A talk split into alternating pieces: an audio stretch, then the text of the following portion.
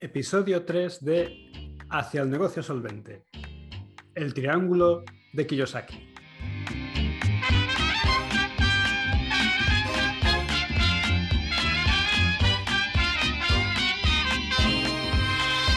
Hola, soy Javi Vicente y en este episodio número 3 del podcast de Hacia el negocio eh, solvente quiero hablarte de un concepto que hace ya un tiempo leí sobre, sobre gestión de negocios o, sí, manejo de negocios, que es de Robert Kiyosaki, ya sabes, el, famoso autor del libro Padre Rico, Padre Pobre, que, bueno, que actualmente mm, parece más bien una de esas abuelitas chinas que, que hace tai chi en los parques. Ha, envejecido bastante mal el señor. Eh, pero bueno, no, no, vamos a hablar de su aspecto físico, lo que vamos a hacer es hablar de un concepto que quizá no es uno de los más conocidos de, toda su obra. Eh, ya te digo, el, más, el libro insignia, el buque insignia de, su libro, de, su negocio, es el de Padre Rico, Padre Pobre. Pero luego sacó un segundo libro y a partir de ahí una caterva de libros más. Eh, este segundo se llama eh, Before You Quit Your Job, es antes, antes de que dejes tu trabajo. Y cuenta su historia personal, cómo estuvo pues yo qué sé, al borde de la bancarrota, como estaba, al borde de la bancarrota no, estaba arruinado, tenía un montón de deudas, él con su mujer, y se pasó hasta durante varias semanas viviendo en el coche y haciendo un montón de cosas que no aclara cuáles son exactamente, pero haciendo un montón de, de, historias, de servicios, de favores que le permitieron salir de, de, la deuda que tenía acumulada. Bueno, el caso es que, aparte de contarte eso, es la historia típica del héroe. Ah, yo he estado en el lodo eh, y ahora mm, no me mires mm, desde, desde la posición en que estoy ahora. Recuerda que yo estuve igual que tú o incluso peor. Aparte de contarte eso, lo que cuenta es cómo creó su modelo de negocio y en qué elementos se fijó para hacerlo. Hay que decir que el objetivo de lanzar Padre Rico, Padre Pobre era que fuera un gancho. ¿Un gancho para qué? Para un juego de tablero. Eh, este tío quería crear un juego de tablero con el que enseñar a la gente eh, educación financiera, una especie de monopoly eh, con esteroides con el que la gente podía aprender pues a detectar oportunidades de negocio, a, diferenciar qué era una inversión de, que, de un gasto y ese tipo de conceptos que manejaba en el libro. De manera que su, embudo de venta era, te compras el libro y entiendes los conceptos y luego te apuntas a mi web o vas a mi web o ves alguno de mis seminarios que te anuncio al final del libro y ahí en el seminario te hablo del, eh, juego y lo compras. El juego, según contaba en este segundo libro, pues valía una pasta. Eh, te hablo de hace, pues no sé, 30 años, una cosa así y el, jueguito costaba cerca de 100 dólares. Eh, ahora mismo está en versión digital y cualquiera puede jugar de forma gratuita. Es un juego al que he jugado varias veces. Es interesante. La verdad es que jugando cuatro o cinco veces empiezas a, interiorizar esos conceptos financieros de los que habla en el libro de Padre Rico, Padre Pobre. Eh, investigando un poquito en Internet puedes eh, dar con ese juego. Y como te decía, en ese segundo libro habla de cómo se le ocurrió la idea del, eh, del modelo de negocio, este del, eh, del, juego de mesa, y cómo tuvo en cuenta los elementos clave que definirían su negocio. Estos elementos los eh, resume en una pirámide y resulta que son elementos universales. Entonces, eh, creo que es interesante hablar de ellos en un episodio y decirte cuáles son. Eh, básicamente los ordeno en una pirámide porque dice que, los elementos que están en la cúspide tienen menos peso, menos relevancia dentro del negocio y cuanto más bajo está, más peso tiene eh, en la rentabilidad y en la solvencia del negocio. básicamente el triángulo tiene eh, cinco niveles, desde la punta hasta la base, y luego tiene los tres laterales que conforman el, triángulo. Entonces, te voy a empezar hablando de la cúspide. Mm, puedes verlo prácticamente como, como un iceberg. Entonces, la parte que asoma del iceberg es el primero de los elementos de este triángulo y es lo que en donde todo el mundo pone el foco, es el producto. Para Kiyosaki, eh, dice, para Kiyosaki el producto es lo menos relevante de un negocio. Es la punta del iceberg. Obviamente tienes que tener un buen producto, pero a día de hoy es relativamente fácil tener un, producto decente, una, cosa que, sea capaz de resolver un problema o de satisfacer una necesidad en el, en el mercado o en determinado segmento del público. Es la parte más sencilla y, sin embargo, es donde la gente más énfasis pone. Yo quiero que mi producto sea perfecto, quiero que sea maravilloso, o si el producto somos nosotros mismos, esto ocurre también cuando, cuando más que un negocio somos unos proveedores de servicios, eh, quiero seguir formándome, quiero dar este otro curso, quiero, quiero ser mejor, quiero, eh, no estoy todavía preparado, necesito una formación más, necesito una acreditación más, un título más, un, un curso más para aprender a hacer mejor, no sé qué, lo que sea que haga yo con mis servicios. Eso es centrarse en el producto. Y dice que, bueno, obviamente hay que dedicarle tiempo y atención, no vas a, hacer una cagarruta de producto o, a entregar una cagarruta de servicios, pero no es la parte más, más importante. Hay otros cuatro niveles por debajo. ¿Cuáles son, ¿Cuáles son esos cuatro niveles? Bueno, pues son los que quedan por debajo del nivel de flotación en el, iceberg y como te digo, tienen bastante más peso, son bastante más importantes. El siguiente que él identifica es eh, la capa legal. Es todo aquello que te permite proteger tu producto. Es decir, si tú tienes un producto, por ejemplo, el juego que él había diseñado, eh, la capa legal lo que hace es proteger ese, ese, ese juego con propiedad intelectual, evitar que te lo plagien, evitar que te lo copien o, que puedan hacer un uso indebido de ese, de ese contenido. Yo, por ejemplo, eh, que entrego boletines y publico libros y cosas así, pues me aseguro de que todos tengan su ISBN y que esté todo lo más legal posible. Eh, entonces, estoy haciendo uso de la capa legal. Estoy protegiendo mi, mi producto, por así decir. Si eres una persona que da servicio, hacer un contrato en donde eh, especificas qué es lo que cubre, hasta dónde llega, eh, qué puede esperar, cuáles son los plazos de entrega, eh, hacer todas esas cosas es hacer uso de tu capa legal. ¿Para qué? Para proteger tu producto, para evitar sanciones, para evitar contratiempos para evitar problemas en general o que te copien. Como te digo, esa es la capa legal y es una capa que si le dedicas un mínimo de atención, automáticamente aumenta la tranquilidad en tu negocio y puede que la solvencia, porque si hay un problema con un cliente, cuando tienes el contrato o tienes o hay un problema de que te plagian, yo qué sé, el logotipo, la marca, el nombre, lo que sea, y lo tienes registrado, puedes reclamar a la, autoridad competente y decir, oye, señores, esto, este tío está haciendo un uso ilícito de mi marca o de mi nombre o de lo que sea. Eh, hay que mandar un cease and desist o lo que sea que haya que hacer.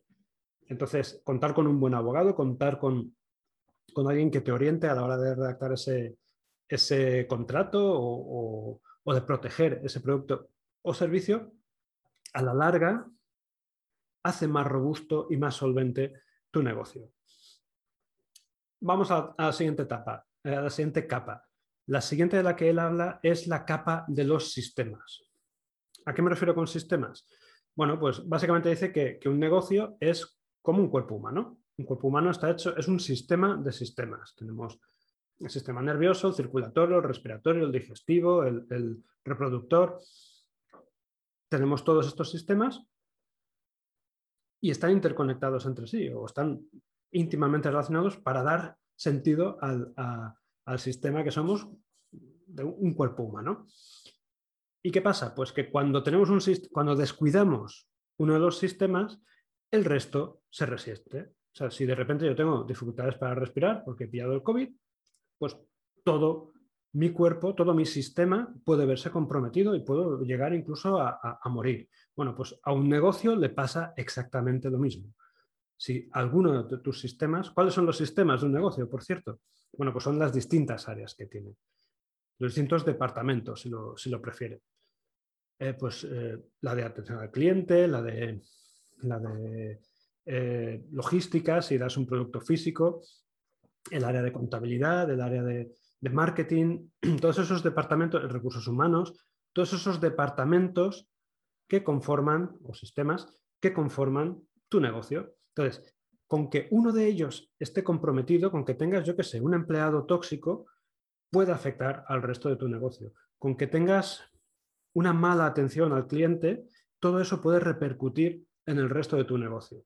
Como tú dejes de, entregar tus productos o servicios en la fecha en la que has acordado, pues tienes una mala logística o porque te organizas mal, eso puede eh, devenir en una mala reputación, te puede afectar negativamente. De manera que tener unos sistemas impecables, tener unos procesos bien documentados de qué hay que hacer en todo momento, desde que me entra, o sea, desde que mm, tengo un nuevo cliente hasta que eh, le, entrego aquello por lo que me ha comprado y luego el seguimiento que hago es fundamental. No solo eso, o sea, también cómo hacemos para captar a nuevos clientes, cómo hacemos para comunicar entre el equipo, cómo formamos a una nueva persona que entre en el equipo, eh, quién se encarga de hacer las cuentas y de asegurarse de que cada producto, cada servicio que entregamos es mínimamente rentable.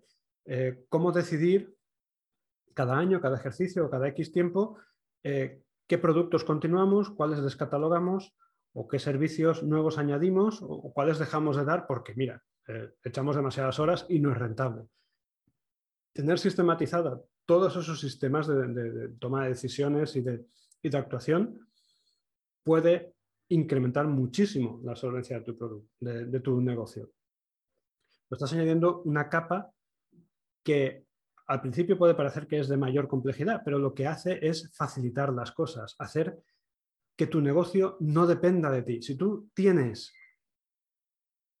escritas con instrucciones claras cómo funciona cada parte de tu negocio, eh, facilitas mucho las cosas. Yo esto lo he podido experimentar, en, particularmente en mi negocio, cuando, cuando decidí contar con un equipo para entregar webs completas. Yo antes era un copy, eh, escribía solo copy y entregaba solo copy. Y vi que mis clientes me decían, oye, ¿y dónde puedo hacer la web? Al principio, pues me,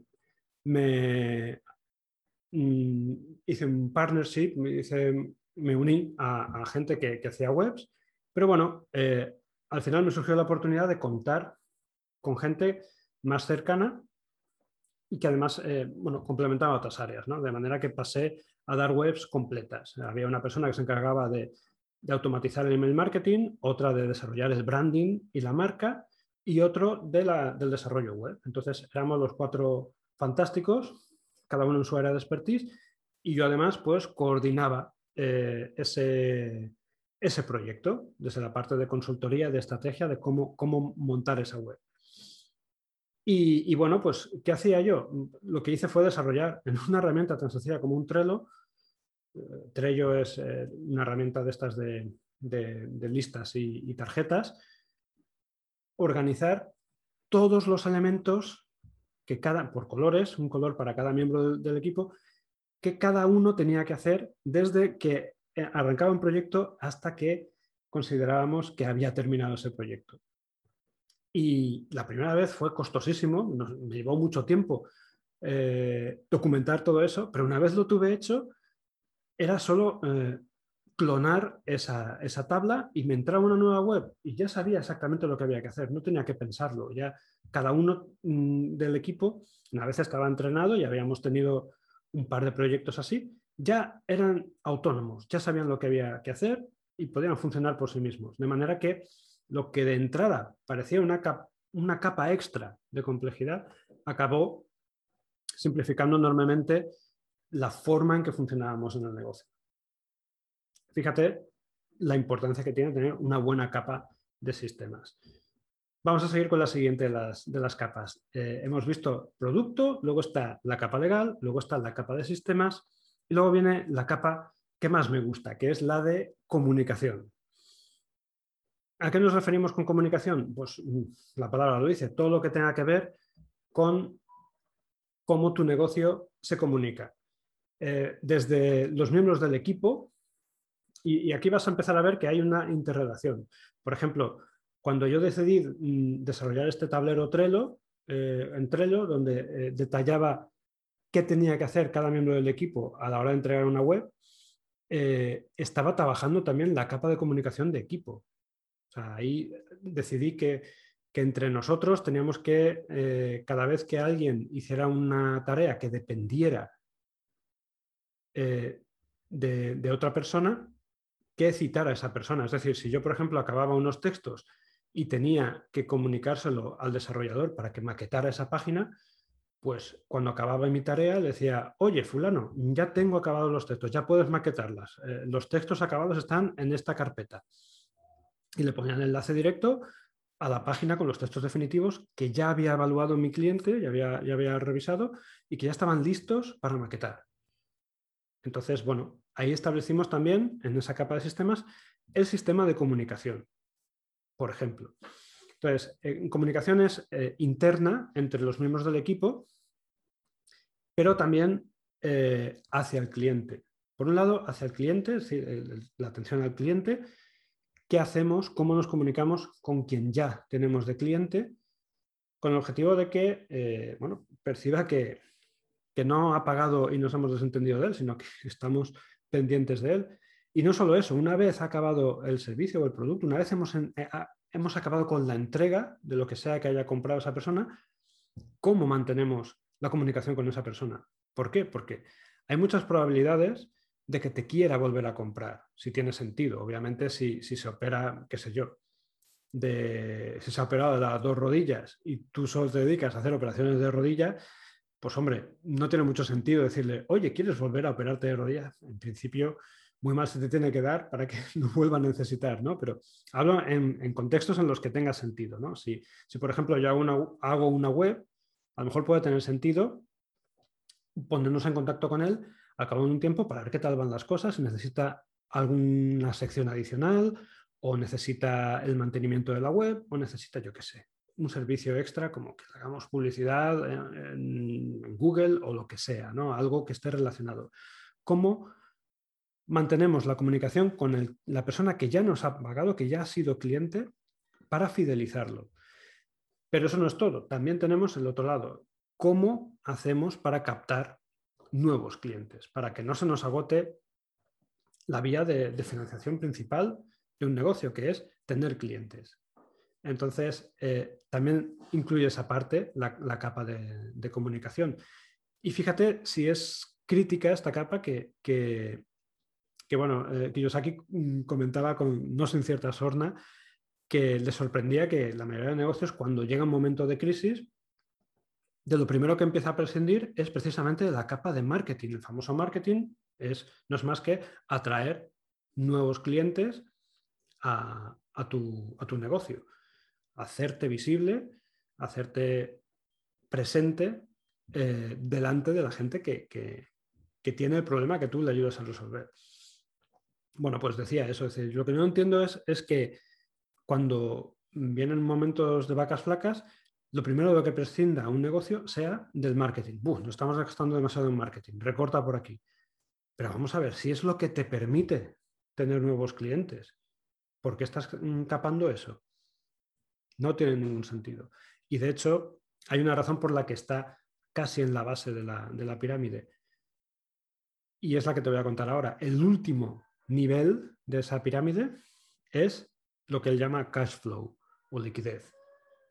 Porque una cosa es eh, tener dinero o, haber apalabrado con, clientes que te vayan a comprar determinado servicio. Yo, por ejemplo, ahora mismo tengo apalabrada con, con una persona eh, dos consultorías, pero todavía no me ha pagado. Entonces, no tengo ese cash flow, no tengo esa liquidez. cuento con que más pronto que tarde me llegue ese dinero, pero no puedo contar con él. No puedo contar con ese, con ese cash porque no lo tengo, esa persona no me ha hecho la transferencia.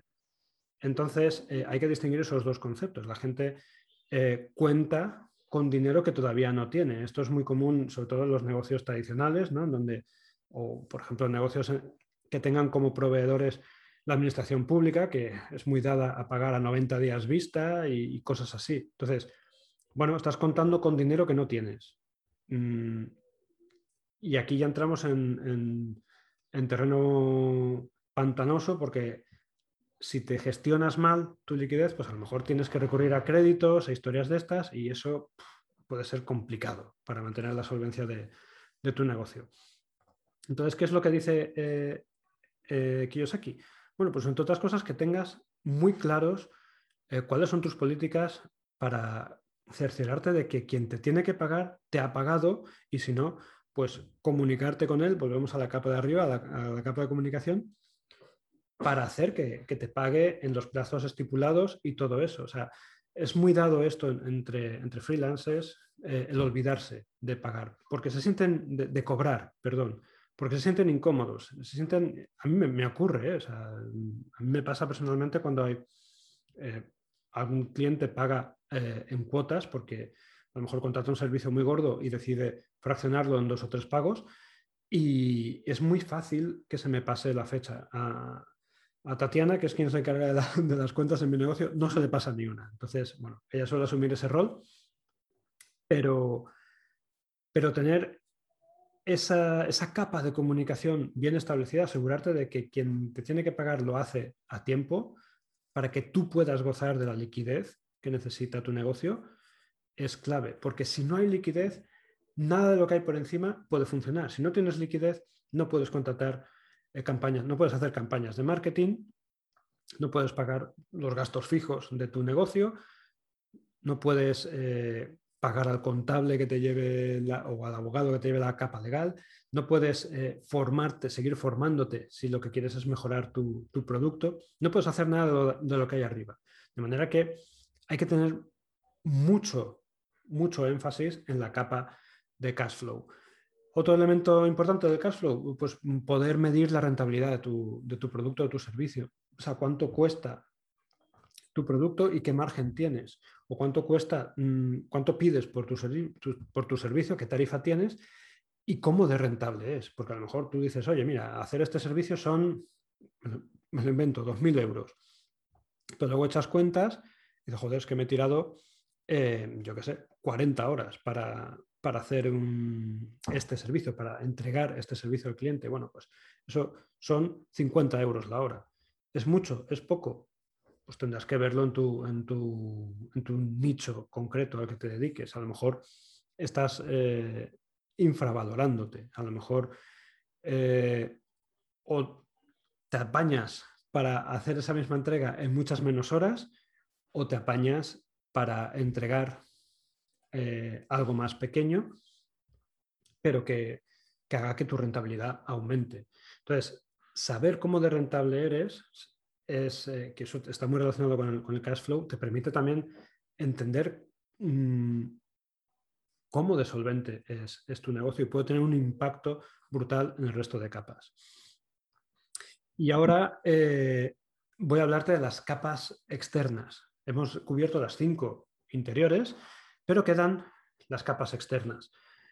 Eh, la que está abajo del todo, como base de la pirámide, es la que él llama eh, la misión. Según, según Kiyosaki, la misión de tu negocio es la que debe guiar absolutamente cualquier acción que tengas o decisión que tomes en, tu negocio.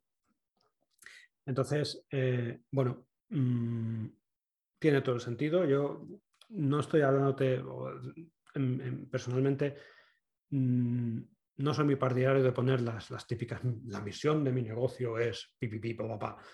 No soy muy de eso, pero sí de mm, definir cuál es, qué es lo que quieres conseguir, con, qué, es, qué tipo de problema es el que quieres solucionar. Entonces, Kiyosaki, por ejemplo, decía que la misión de su negocio era ah, aumentar la educación financiera de cuanta más gente mejor. E, esa era su misión. Entonces, todo lo que decidía en su negocio lo hacía eh, teniendo presente esa misión. En mi caso, pues la misión de mi negocio es ayudar a mis clientes a vender más fácil. No tiene más historia. O sea, mi misión es así de sencilla. No, no, quiero eh, complicar las cosas. No pretendo cambiarle la vida a nadie. Quien compra mis formaciones o contrata mis servicios es porque quiere vender mejor. Ya está. Entonces, mi misión es ayudar a la gente a vender mejor. Ya está. No tiene más historia. Entonces, eso me sirve de guía para tomar cualquier decisión. Si quiero sacar un nuevo producto, ese nuevo producto va a ayudar o puede ayudar a mi cliente, le va a venir bien para vender mejor, sí, pues entonces me planteo venderlo. ¿Se desvía totalmente? ¿Es para otra cosa? Yo qué sé, es para conseguir eh, corazoncitos en Instagram. Mm, sí, pues entonces no lo hago. No, no está guiado por mi misión. Es así de sencillo. Eh, otro elemento clave, y ya nos vamos a los laterales del triángulo, espero que lo tengas eh, visualizado. Hemos visto los cinco elementos interiores, la base de la pirámide, y ahora vamos a los laterales. Por un lado está lo que llaman liderazgo, que es que tiene que haber una figura en, el negocio que sea el que lidera, el que, teniendo en cuenta la misión, que es la base de la pirámide, eh, se encarga de transmitirla a todos los elementos del, interior del triángulo. Y la otro, el otro lado del, del, eh, del triángulo de Kiyosaki es el equipo. Porque aunque seas solo prenur, como yo, siempre tienes un equipo detrás. O sea, como poco, mm, pues cuentas, yo qué sé, con un contable que te lleva, que te, te hace las trimestrales, si eres autónomo.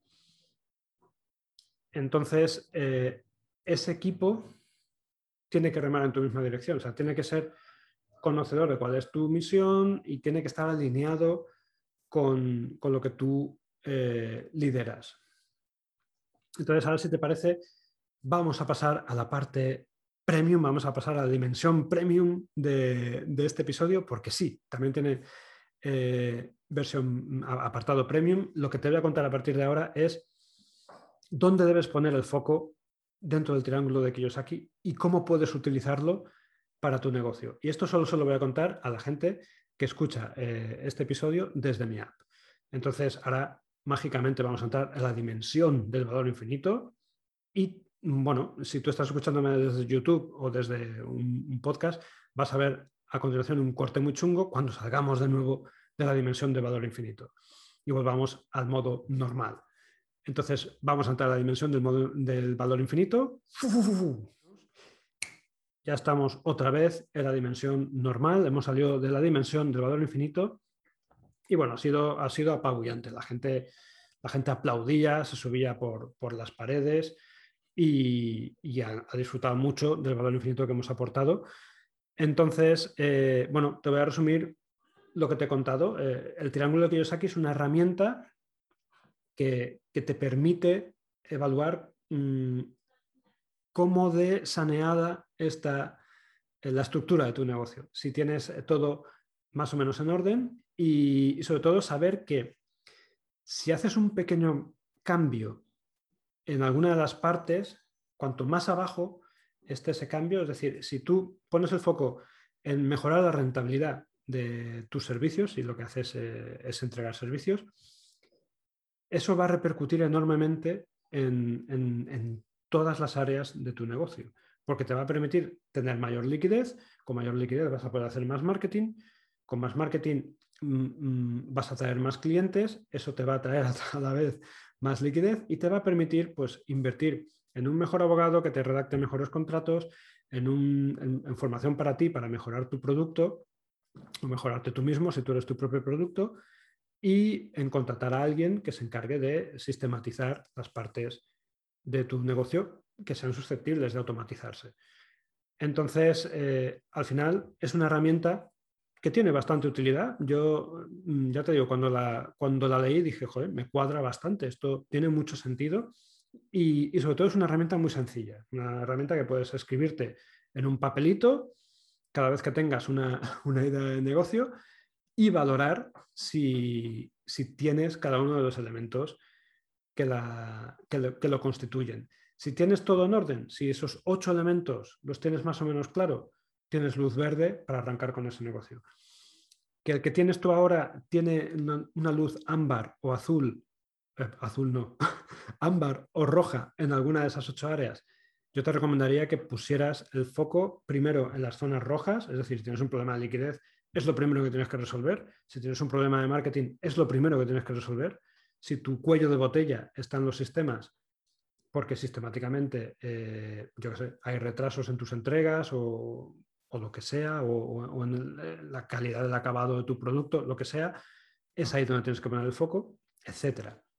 Entonces, primero resuelve los, eh, los eh, elementos en rojo, luego los elementos en ámbar, y ya te digo, cada vez que hagas una pequeña mejora en todas esas capas que están por debajo del producto, vas a obtener unos resultados mucho mejores eh, globalmente en cuanto a, rentabilidad y, solvencia en tu negocio. Y nada, no me extiendo más, esto ha sido todo. Eh, soy Javi Vicente, esto es Hacia el negocio solvente y yo quiero que tú pases un día excelente. Hasta pronto.